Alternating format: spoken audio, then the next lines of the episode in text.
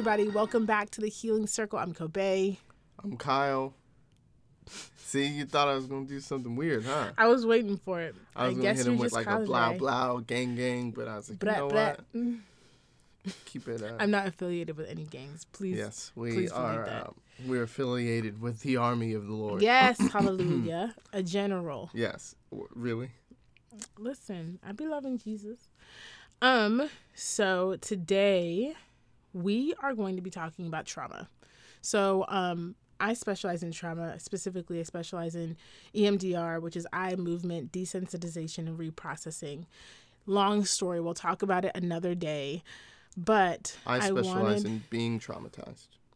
we all kind of all of us do, to be honest. I got a PhD dissertation. all most of of us do most of us do um but we wanted to talk about it because honestly we're all experiencing trauma right now and there's no better time when you guys are cooped up in your house and taking time to listen to podcast podcasts while you're you know scrubbing your toilets and folding your clothes and scrolling through pinterest there's no better time to learn you know about what trauma is especially as you're experiencing it so i'm going to start out this episode with defining trauma and what it is. So, trauma is defined as an incident or series of incidents that have lasting negative effects on our physical, emotional, spiritual, mental, relational, financial, or social well being.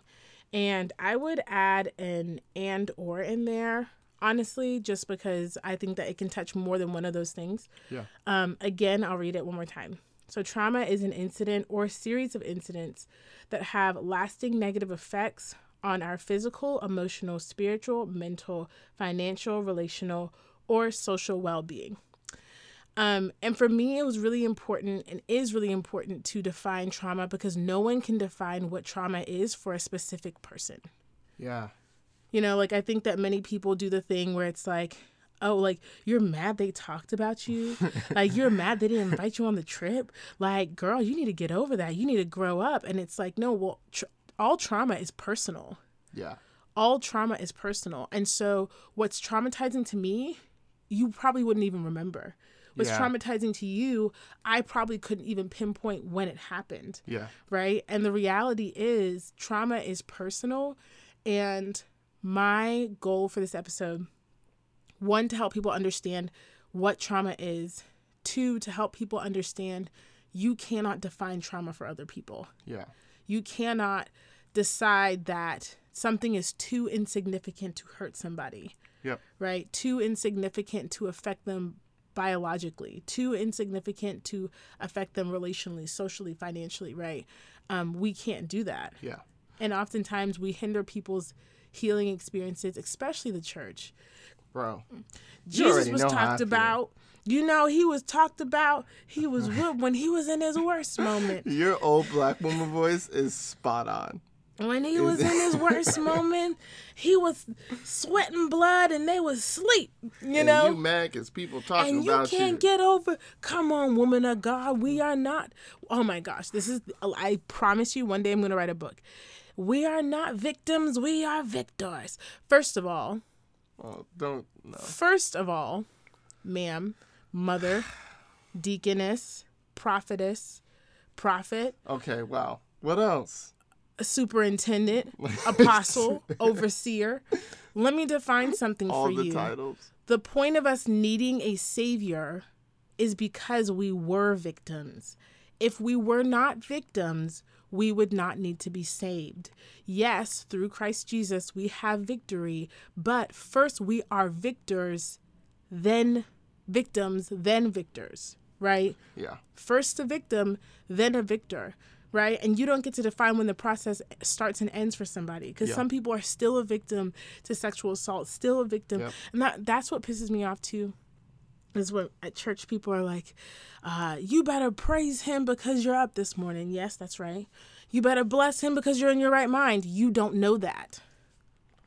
Yeah. Like there's an insensitivity and I know no one's thinking about that, but like the therapist. Yeah, yeah. But I'm like, no, actually, there's probably someone here who might have just had a psychotic episode or may have just had a manic episode because they're struggling with bipolar disorder. Yep. And here you are assuming that because they're present and lucid in this moment, that they're not battling with not being in their right mind. Yeah. Right? Finger, huge finger quotations with right mind.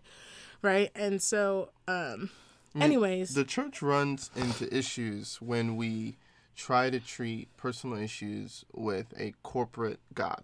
Zoop, you'll boop. you'll note in scripture the the thing that is most different about the Christian faith than any other, even even in, in many ways um, different from Judaism, um, is that we do not serve a corporate God. We Yeah. serve a personal Savior. And why do we serve a personal Savior? Because personal suffering deserves a personal response. So when you try to treat um, personal sufferings with a corporate God, you get people who feel left out, who feel abandoned, Yeah. who feel like their needs are not met by the church. yeah. And so we keep trying to, to kind of fit a square peg in a round hole, telling Yeah. people, hey, this is the God that saved me. He can save you too. Yeah. Except many people don't need to be saved the way, the way you that were you were. saved. Yep. right? Yep, and yep. um, the reason you were able to be saved was because God met you personally. You had Yeah. a personal experience. yeah. And now it so many of us now that we've had our personal experience with God, we try to treat other people like our personal experience should be their personal experience, Yeah. which is obviously not the way it works. So Yeah. I mean, it, it, it filters through the whole thing. It's Yeah. a it's a broken way of thinking about our faith. Yeah, it is. And I think that it's a way of conceptualizing the gospel that marginalizes people who dare to be emotionally honest. Yeah, to boast in their weaknesses. Yes. as yeah. Paul would say. Yep. Yep. So like if someone says that hurt my feelings as as a confession of truth, as a mm-hmm. confession of vulnerability before the Lord and community, they're often mocked. Yep. laughed at, you know, ridiculed, called immature, right? And yet we're called to worship in spirit and in truth, right?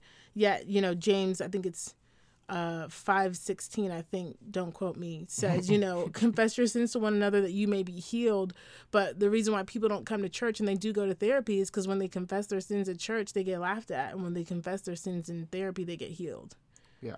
you know and like and this is not us you know going on actually it was us going on a little rant but the point i'm trying to make is whoever is listening there is nothing too insignificant to traumatize you Yeah. if it has a lasting effect on your physical, emotional, spiritual, mental, financial, relational, or social well being, it is trauma. It does not matter if it was someone laughing at your hairdo when you were four. It does not matter if it was your mom not appreciating the macaroni crap that you made in third grade. It is trauma. And until you realize it, we cannot heal anything we don't look at, Yeah. Right? many of us like so if you're like me i'm i'm new to the conversation of emotional vulnerability and really you know having feelings at all He's had them being aware of his feelings. Yeah not not shutting them away um and when kobe started to to teach me painstakingly about this definition and how how many different things trauma can be it was frustrating for me because the first thing I thought was, well, dang, like you just listed 57 things that trauma is. Basically, trauma is everything. By mm. that standard, like everything in the world has traumatized me. Yeah. And the truth is, like, that's the point, Yeah. right? Like, rather than say, oh, well, I don't like the idea that I am as hurt, that I am as traumatized as I actually am, I would rather say, you know what, trauma only looks like a gunshot wound.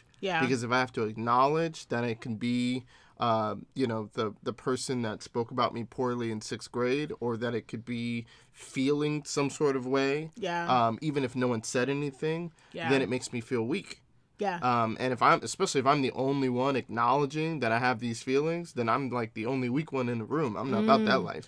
Yeah, and I think that that's real. Like I think that many people I've just I I have and I think many therapists have um, in their personal lives realized that like we've we've been called to the ministry of vulnerability. And Yeah. it really is a ministry because most people don't do it.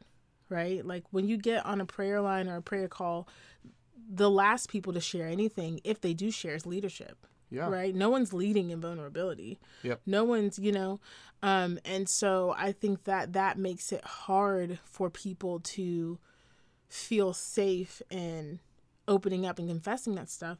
But, you know, going back to the bigger definition of trauma. So when I talk to my clients and I say part of my diagnostic intake is like, have you experienced any trauma, anything you would identify as trauma in your life? They usually look very confused and they're like, um, I got in a car crash one time, but it was like a fender bender and I was fine. And I'm like, okay, so let me define to you what trauma is. I usually share this definition and then I give this example to them. I say, so trauma can be um, two things it can be a boulder or it can be a pebble, right? It can be this really big incident that happened once. Oftentimes, that's sexual assault, right? That's some type of battery. Um, it can be emotional. Um, betrayal, right? Being cheated on by a spouse or, you know, in a long standing relationship, something like that. It's yeah. this big boulder. Um, and then it can be a pebble, right? So trauma can be a pebble, which is a bunch of small moments that accumulate to the mass mm. of a boulder, right? So it might yeah. be your mom saying, Oh, you're gaining a little bit of weight. But it might be that developing over 15 years.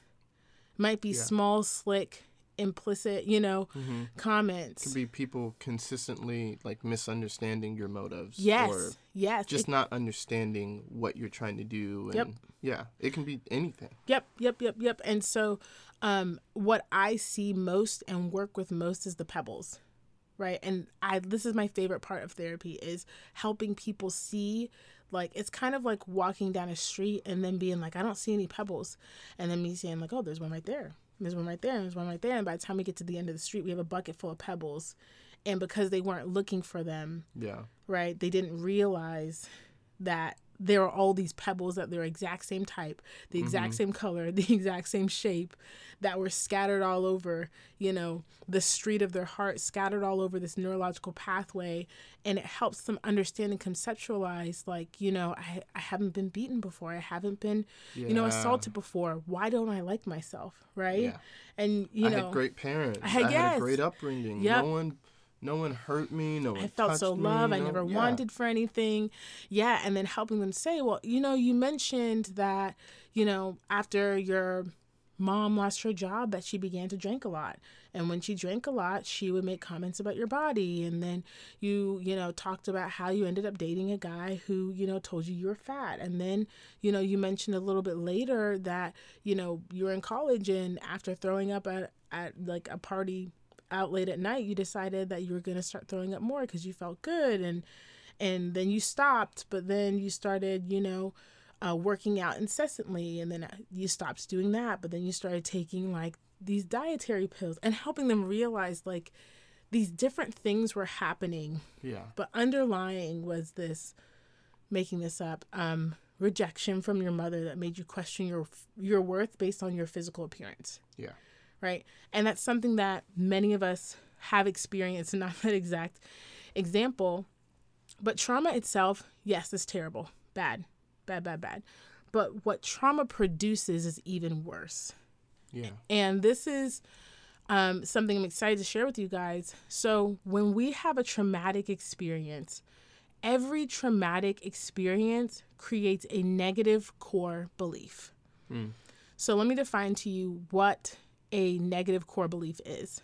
A negative core belief is a foundational negative belief about one's identity or interactions with others, which indirectly is communicated through destructive and dysfunctional patterns. One more time. A negative core belief is a foundational negative belief about one's identity or interactions with others, which is indirectly communicated through destructive and dysfunctional patterns. Hmm.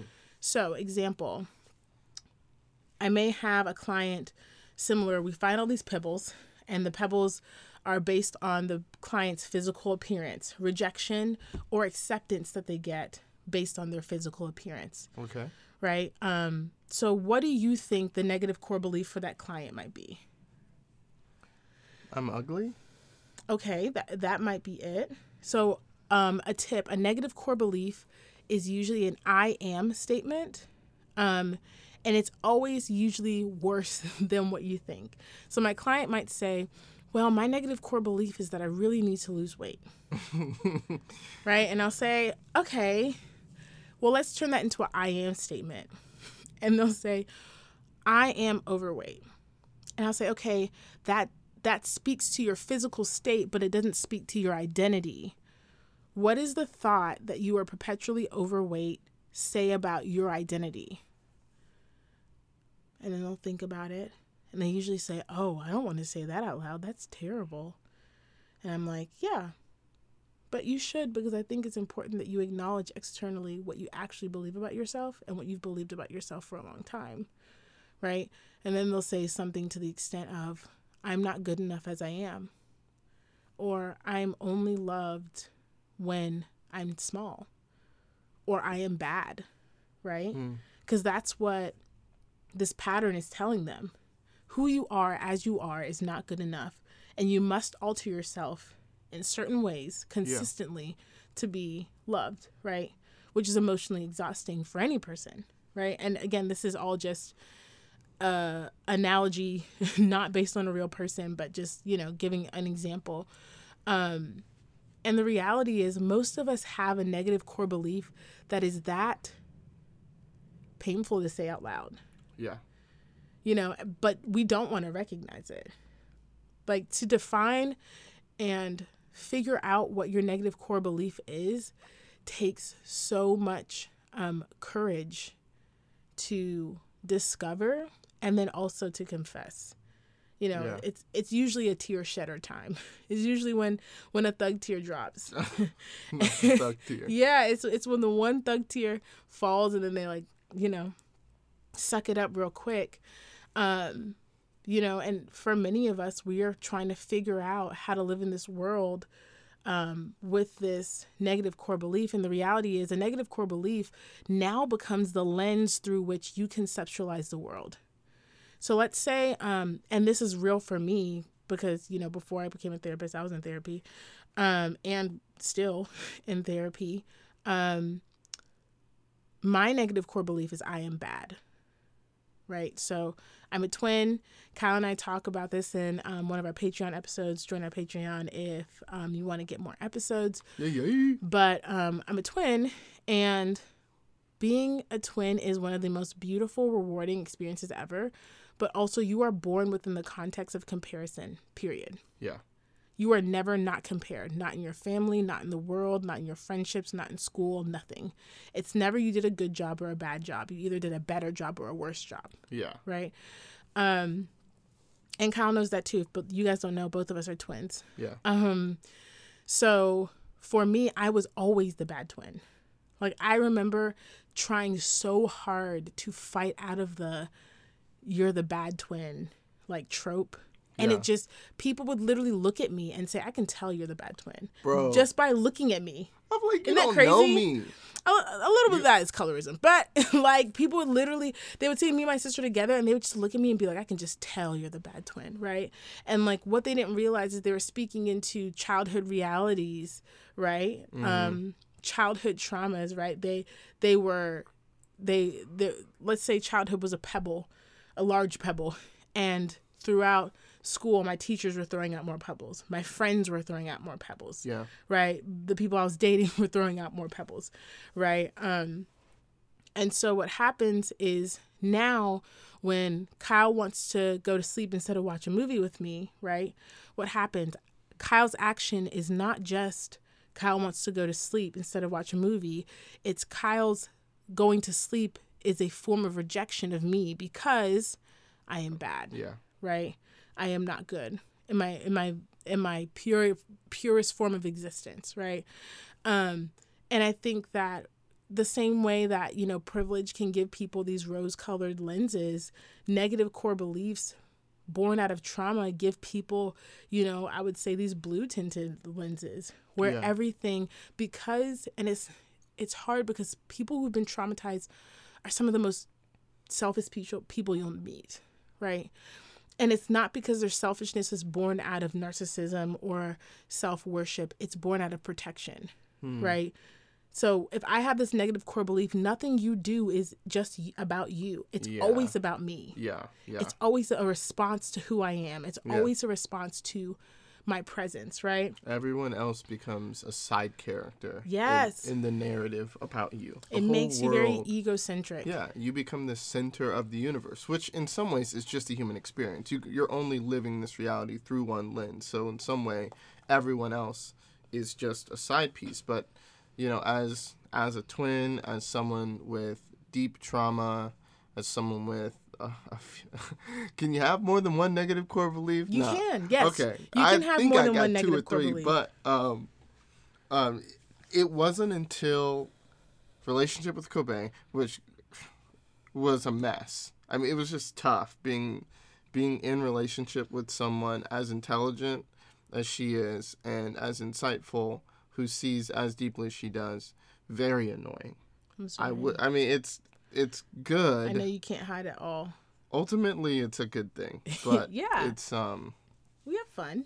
We do have fun, and I'm healthier than I've ever been. Yeah. I like myself more than I've ever liked myself. Didn't think I could ever get to this place, but there is a reality that until I met her, there are ways of acting, being, thinking that I I genuinely thought were normal, that are not, Yeah. simply because like my I, my trauma was so ingrained I could not see any way except through it. It's like oh that's Yeah. clearly what that person is doing. Yep, yep, yep. Everything becomes about you. And um I wanted to give you guys um for those of you who are believers, I wanted to give you guys kind of my um my cornerstone explanation of trauma through a bib- biblical lens. I've preached on it a couple times at a couple churches. Um, but I wanted to share it with you guys because it is very, very useful. Um, and I think that it helps people conceptualize the intersection between mental health and faith. Yeah, it's So- the first trauma. So yes, yeah. come on. So um, we're gonna start in Genesis two. Grab your Bibles. Say amen when you get there. Amen. Amen. Okay. Okay. Yeah. So um, what I want you guys to do is uh, we're gonna start Genesis two fifteen, and um, I'm gonna read that through, and then we're gonna um, jump over to Genesis two, and I'll explain as we're doing it. Right. So Genesis two fifteen says, "The Lord took Adam, the man, and put him in the Garden of Eden." To work it and take care of it. And the Lord God commanded the man, You are free to eat from any tree in the garden, but you must not eat of the tree of knowledge of good and evil, for when you eat from it, you will certainly die. The Lord said, It is not good for man to be alone. I will make him a helper suitable for him. Now the Lord has formed out of the ground all the wild animals and the birds in the sky. He brought them to the man to see what he would name them. And whatever the man called each living creature, that was its name. So the man gave names to all the livestock, the birds in the sky, and all the wild animals, but for Adam no suitable helper was found. So the Lord caused the man to fall into a deep sleep, and while he was sleeping, he took out one of the man's ribs and then closed up the place with flesh.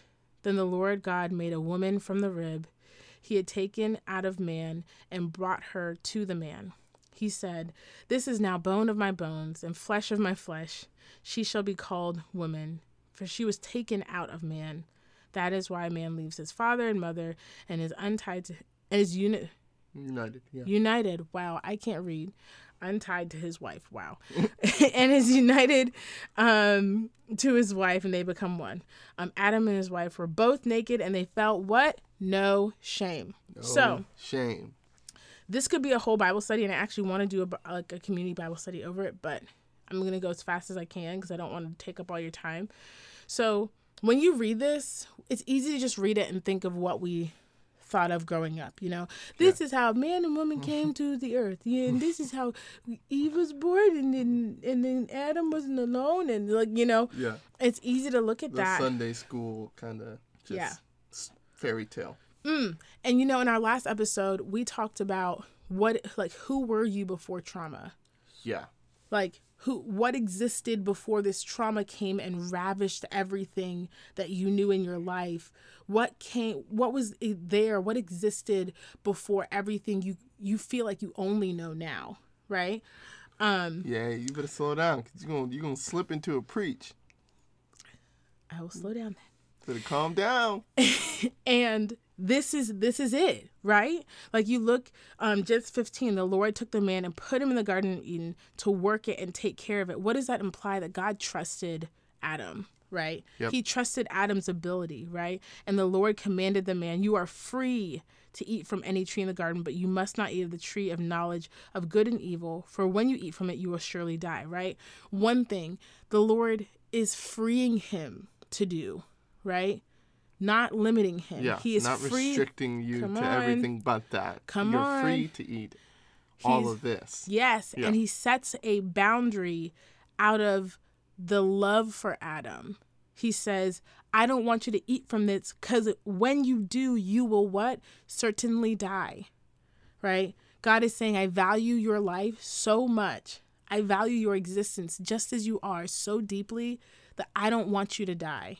And because I don't want you to die, there's this thing you have to stay away from. But apart from that, you are free, right? Yep. It's not stare at this thing and eat everything else. you know, here's this perfect shiny thing and you just can't have it. It's be free. Go eat, right? Um and then it says um the Lord said it is not good for man to be alone. God cares about us being lonely. Yep. God cares about our emotional state. So many of us have been fooled and tricked in by like Christian platitudes that God mm-hmm. doesn't care about the small things. He only cares about the big things like his glory coming to earth and and thousands of people being saved at once. But we are seeing God's heart right here for man and he cares about him being lonely. And what's crazy is he's not alone. Yeah, he's got God. He's got God, right? So you need a little bit more than just Jesus. Or I don't want to say it that way. No, Jesus is sufficient. Yeah. But community is important. Jesus Yeah. himself was in community. He didn't come here and do it by himself. He had 12 homies. He had three that were especially close. Yeah. You're not allowed to do it alone. If you're doing it alone, you're doing it wrong. Right. Go ahead, babe. No, I agree with that. And more than that, God cares that you feel related to. Yes. And you'll see that later because then what does he do? He starts out of the ground, he forms the animals and the birds of the sky. He brought it to the man to see what he would name them and said, Whatever you name them, that's what they're going to be, right? But for Adam, there's no suitable helper. But for Adam, there is no suitable helper. Before we get to that, what does that say about God letting him name things? God gives us creative freedom. Creative freedom is holy. The idea that we are supposed to follow these completely strict rules that are replicated by from person to person is a lie and not a function of the whole and healthy world that God created in the beginning. He gives him freedom. God could have said, Here are the names, obey me, and now name them. But he says, I want to see what you create. yeah. I want to see my very essence come to fruition in you. Right? I create out of who I am. Now I need you to create out of who you are. That's for some creative out there. Um, right? But skips down. But for all, but for Adam, no suitable helper was found. Now Adam was surrounded by God, surrounded by animals, but could not, did not have anyone to relate to. Yeah. God is not trying to surround you with people or things that look like they're satisfying your loneliness, but not actually doing it. He cares that you feel related to, right? Um. So what what happens next, babe? So the Lord God caused the man to fall into a deep sleep, and while he was sleeping, he took one of his ribs and then closed up the place with flesh. What do you think that tells? What do you think that tells us about God? God cares about our pain. Yeah, He put him to sleep. yeah. He He didn't could have have to do just been like, "Hey, homie, grit your teeth. Here's a towel. Bite yeah, down yeah. hard. Here's a piece of bark. Bite down."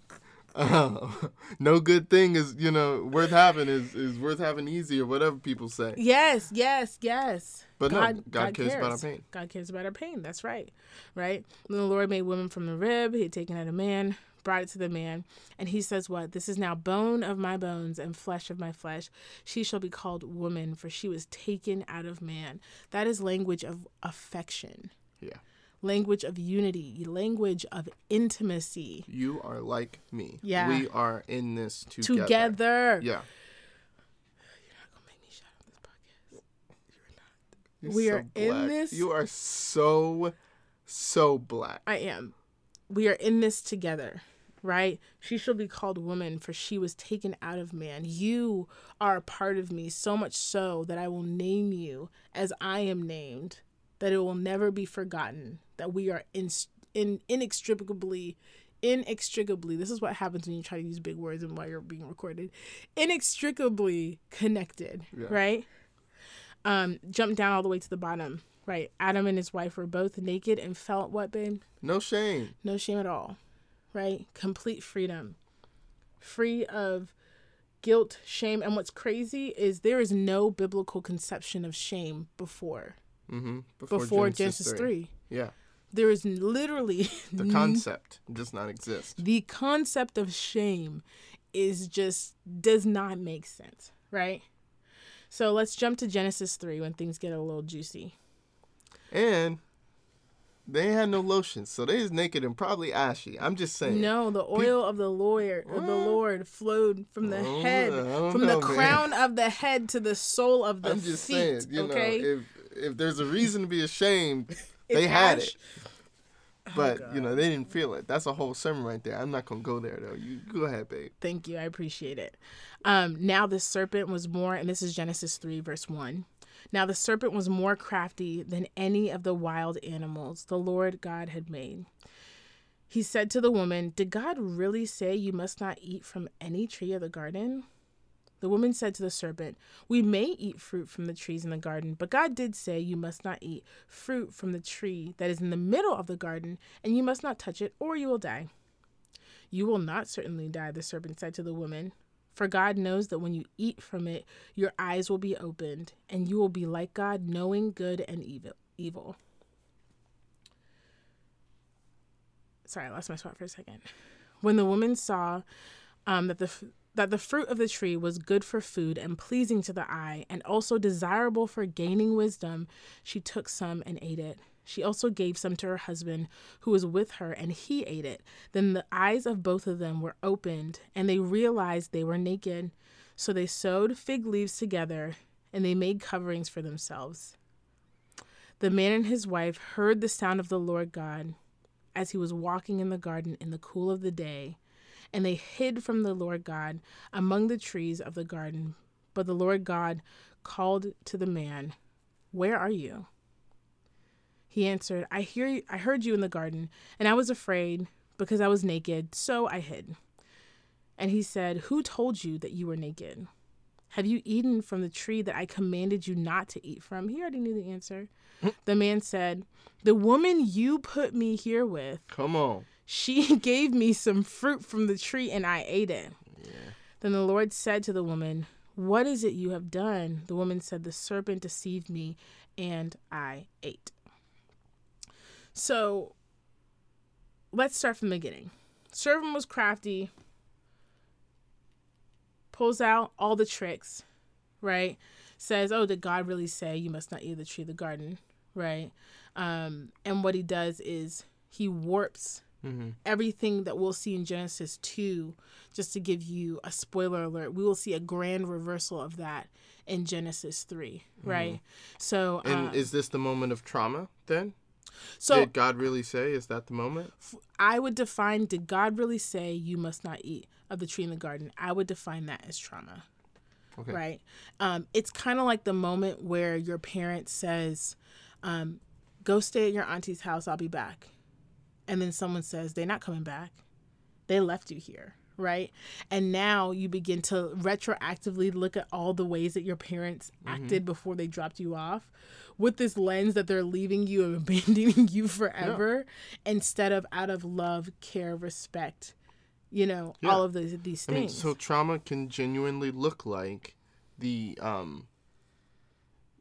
It can look like doubt. It can look like Yeah. doubt entering the narrative of your life. yes. Yes. My parents love me. Now I'm not sure if they love me. yes. And yes. that's trauma. Even if you find out later that they do, the Yeah. doubt is enough to change the whole story. Yep. The, you'll see that going forward. Yep, and the doubt is enough to change the perspective of the very same objective situations, Yeah. words, and things, right? So did God really say you must not eat of any tree in the garden? No, He did not say you must not eat of any tree. He said you're free to eat of every tree, Yep. right? So it's it's communicating the same thing, Mm-hmm. but it's the perspective change, right?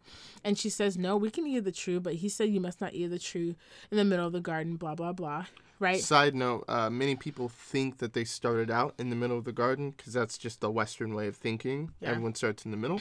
Uh, that's actually not um, historically. If you look at like the the midrash and the Jewish text or whatever, they didn't start next to the to the bad tree. So a lot of people are like, "Oh, why would God put this tree they can't eat from right in front of them? You don't do that to your kids." He didn't do that. yeah. Um, just just so you know, we can get into that later if you you want to be all Bible scholarly about it. But just you know, just as part of the narrative. Yeah, yeah. Thanks for sharing that, babe.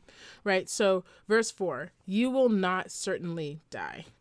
Literally, the very exact opposite words that God says to them. Yeah. Right. And that speaks to the reality um, that you know when my clients are are like, okay, well, we've now we've exposed all this really painful raw stuff. Now what?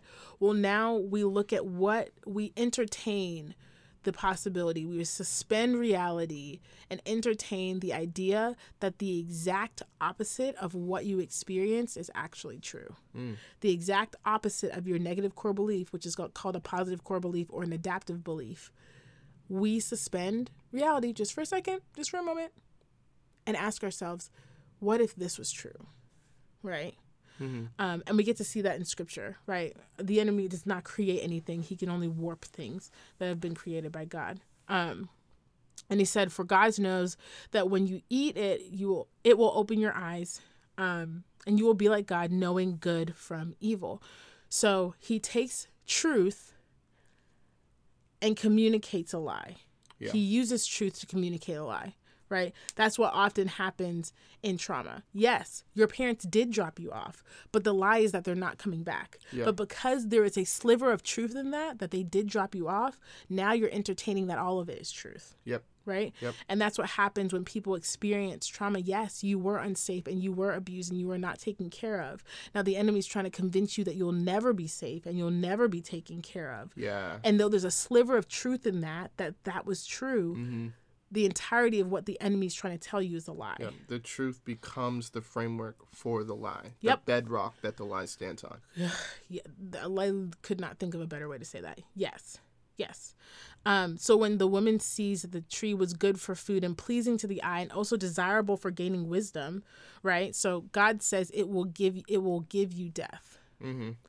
Um, enemy says it will give you wisdom. So she, now she's looking at it already through a different perspective. Yep. She's not looking at it through a lens that this could take my life. She's now looking at it through a lens of this could give me something I'm longing for. Beyond that, God now, his perspective, his his perspective to them, to the woman, I think this is when it's changed. Yep. When she begins to look through the negative core belief, I think that the negative core belief that Adam and Eve develop um, is I am the ultimate authority, right? Before this, God is their authority. Then, after the enemy Yeah. sows these lies, and she's now, you know, she looks at it and she says, "Oh, this is desirable for gaining wisdom." Well, who who convinced you that you were the authority? The enemy did Yeah. right? That's how the enemy works. He's not going to tell you the exact lie to believe, but he will sow one lie that will produce a mm-hmm. tree that bears fruit of many lies that we will accept the moment that we accept that one lie. Yeah. And that doubt of did God really say turns into the the explanation, the definition of what this fruit does is Yep. now seen through her own lens through a different with with doubt. Mm-hmm. With doubt about what God said. God said it was this, and now doubt is introduced. Now she sees the same thing through a lens of doubt about what God said. Yep, yep, and yep, yep, yep, yep, yep, yep. Right? Both of their eyes were opened. Um, realized they were naked. Right? God was right. It kills a part of. They found out they were ashy. found out they were ashy. There's no cocoa butter, or they're only stuck with the cocoa butter from Walmart. That's really Oh watery. man, that- it's basically water. It makes you drier than you were before. It literally sucks the moisture out of your body. Yep, that's Don't what they get that. stuck it's, with. It's two ninety nine, but don't believe it. yeah, I know. When you're in college, you'd be looking at it like, oh, it's so big and it's so cheap, and then you get it and you're like, worst decision ever. Um, right. So they sew fig leaves together to cover themselves, and then they hear the Lord, and what happens? They have a new reflex, and I use reflex on purpose. Yeah.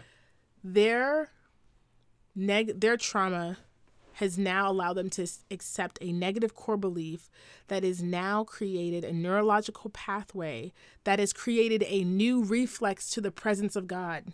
Yeah. They have never hidden before God before. Never, right? But this trauma and that chain reaction creates something where it's reflex for them Yeah. to cover, reflex for them to hide from God, right? And he's like, Where are you? Why are you hiding? Like, this is not a thing. Right? And they're like, Well, we heard you in the garden. I was afraid, never been afraid of God before this, because I was naked, never knew nakedness, never knew shame. That's how the last chapter ended. So I hid, right? And he says, Who told you you were naked? Right? And that's that is um, the role of the Holy Spirit, and oftentimes the role of therapists is who told you you were bad? Yeah. Who told you that you would never be loved? Who told you you were toxic? Who- Who, told you yeah. you, were, you were evil? Who fooled you? Yeah. who Yeah. tricked? Who bewitched you? Yeah. You know, um, and oftentimes we miss it, right? We we miss it because Adam misses it. The woman you put here with me. Wait a minute, was she not bone of my bone and flesh of my flesh a second ago? She sure was. She She sure had your back. was right this grand reversal um and then she gave the fruit to me god said what have you done and she said the serpent deceived me and i ate that's what trauma does trauma deceives us and then we eat up the lies we allow them to be sown into our hearts they bear trees that have literal and literal lies You better use littler. it's a I'm word with you. now Come i'm on. hype and it's a word If they knew what you meant, it's a word. Exactly. It it it bears these trees these these fruits in you know our heart of like Mm-hmm. these little lies that we continue to consume for sustenance, right? Yeah. And the reality is there is this grand reversal for for Adam and Eve before this trauma of the enemy coming in and being like, "Hey, did God really say that?" Yep.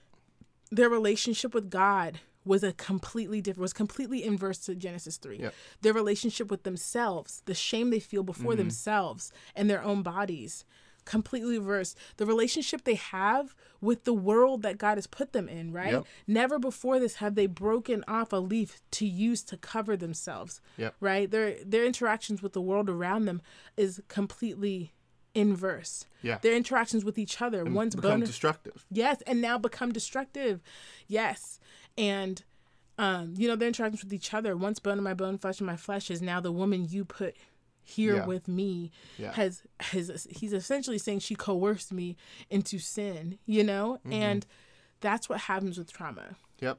This one moment happens and a grand reversal of the goodness of God happens. Yeah. Not rather the grand reversal of our perception of the goodness of God Yep. happens. God does not show up to protect us now. He shows up to punish us. Yeah. He does not show up to hear us cry because he values our emotion. He shows up for ammo so that he can, you know, hold something against us. Yeah. Um, and the God in Genesis 2 that wanted your freedom and wanted your creative input, now Yeah.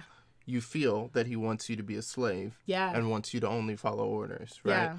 Like the same God who um, said it wasn't good for you to be alone, um, even though he was there, now you are made to feel like, oh, I can't be in his presence because it's not enough for him. Yeah. even though before he brought someone in because it wasn't enough for you, right? Like there's a whole Mm. Perspective shift. And even uh, we won't get into this, but the way that Adam relates to Eve, um, you'll notice like um, in in the Hebrew at least, the names used for Eve are two different names. The first time he names her, um, he talks about woman, Yeah. about who she is. Yeah. And the second time, after all this is done, and uh, they have their first child, he names her something else, which uh, because out of you has come like my progeny, essentially saying, "Oh, you've created a child." And so, what's really interesting is that in the beginning, his identity of who Eve is, the way he perceives her, is about who she is, and at the end of all this, after the trauma, after the doubt is introduced, his perspective of who she is is based on what she does mm. Right it's it's oh i call you this because you made life like because you you created this son but Because before something. it didn't matter what you could do Yeah, I it was loved about who you are. who you were, right? And that and that is a microcosm of the way that we begin to change the perception of how we view ourselves via trauma. Yeah. In the beginning, we are sufficient based on whoever we are. We believe that at some Our very point. existence is valid. and trauma comes in to shift the narrative away from who we are to what we do. Yeah. Yeah. And I think that something in this narrative that I see often show up when it comes to um especially young adults when I'm kind of the person who's like who bewitched you who who brought this up who who made you think that oftentimes the answer is I don't know notice after the enemy says you will surely not die he disappears from the narrative Mm-hmm. he that Out. listen, the enemy is not he he his goal, if there's anything I've learned, his goal is to make us convinced that we are the enemy. Yeah. At the core of almost everything I do with my clients is self-loathing. Mm. At the core of almost all of it. I am not good enough. Yeah. I do not deserve to be here. I am toxic, Yeah. right? I am Yeah. evil, right? It's this idea that like who I am organically is insufficient and mm. so I must do all these things to become sufficient, right? So to Adam and Eve, to them, you know, breaking off these fig leaves, covering themselves, hiding, was them trying to become sufficient, was trying to meet this new equilibrium that was developed after trauma happens to Yeah. them. But like what you said before, what they did to try and meet that equilibrium was destructive. Yeah. But they would have never seen that. Many of us, the way that we try to find like that inner peace, Yeah. finger quotation. First of all, that equilib- equilibrium is not is not the actual one that God has set up for you. It is one out of response for trauma, and Yeah. many of us are destroying our relationships, destroying um, the environments God's put us in, destroying our interactions with others, destroying you know the purpose God has set before us to feel comfortable and to Yeah. feel good. And trauma has convinced us that it is okay. Yeah. And, and the world hasn't changed. Nope. Right? The the world is the same, but we trauma comes to shift our energy away from being to doing and then we become the engine. We become the power source for our own slavery. We are the one Mm, yep. pushing the lie and the narrative forward. The devil leaves Yeah. and they're the ones working on on fig trees they're the ones hiding from god they're the ones putting energy into maintaining the lie yeah.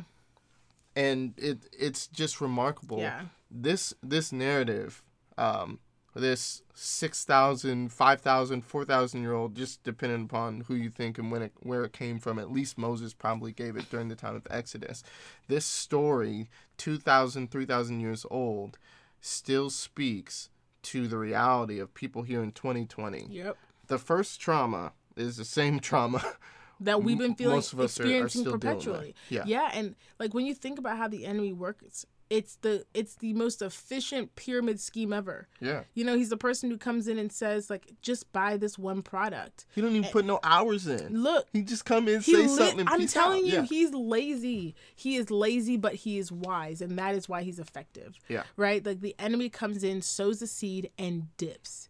And he sows a seed so, so it's so insidious and so sly that he'll make you think it was your idea. yeah And because you now are looking back and thinking it's your idea, like when Adam could assign blame, he did not assign blame to the enemy. He assigned it to Eve. yeah And that was exactly what the enemy wanted. Yeah, yeah. Sorry, I was I was kind of I was thinking about It's we okay. You we've look like you're talked about, to this. talk, but I didn't want to Uh, cut you off. we talked about that. You were just talking about like um, we assign blame to ourselves. Yeah. If you've listened to the podcast at all, at some point, I've mentioned that I I, I try not to to hide it. I I was a victim of molestation when I was younger. I did not ever say those words or even think of it that way until, gosh, maybe eighteen months ago. Yeah. And For me, it was always, I let something happen, happened to me. Yeah. I couldn't even talk about it as if it was molestation. It's just like, no, that that was a me thing. Yeah. Now I was six or seven years old, Yeah. but to me, I was the most mature six or seven year old there was in the world. and you know i should have known better or not you know Mm. and and it's just a me thing yeah. and um the lies sown 21 years ago i have been putting energy into maintaining pushing the narrative forward um and this narrative like that we're you know that we read this this thing is, is still alive and well and uh, now i'm having to rework some of these destructive tendencies towards the world around me because the world hasn't really changed Yeah. i my perception of the world has changed i'm not saying that like some some people are really in a situation Yeah. where they are in danger right Yeah, so i'm not yeah. saying oh you just think you're in danger Yeah. but for many of us the danger stopped 20 years ago like for me the danger stopped 20 years ago yeah. i've been fighting to make myself safe Yeah. ever since then hmm and fighting against a ghost Yeah.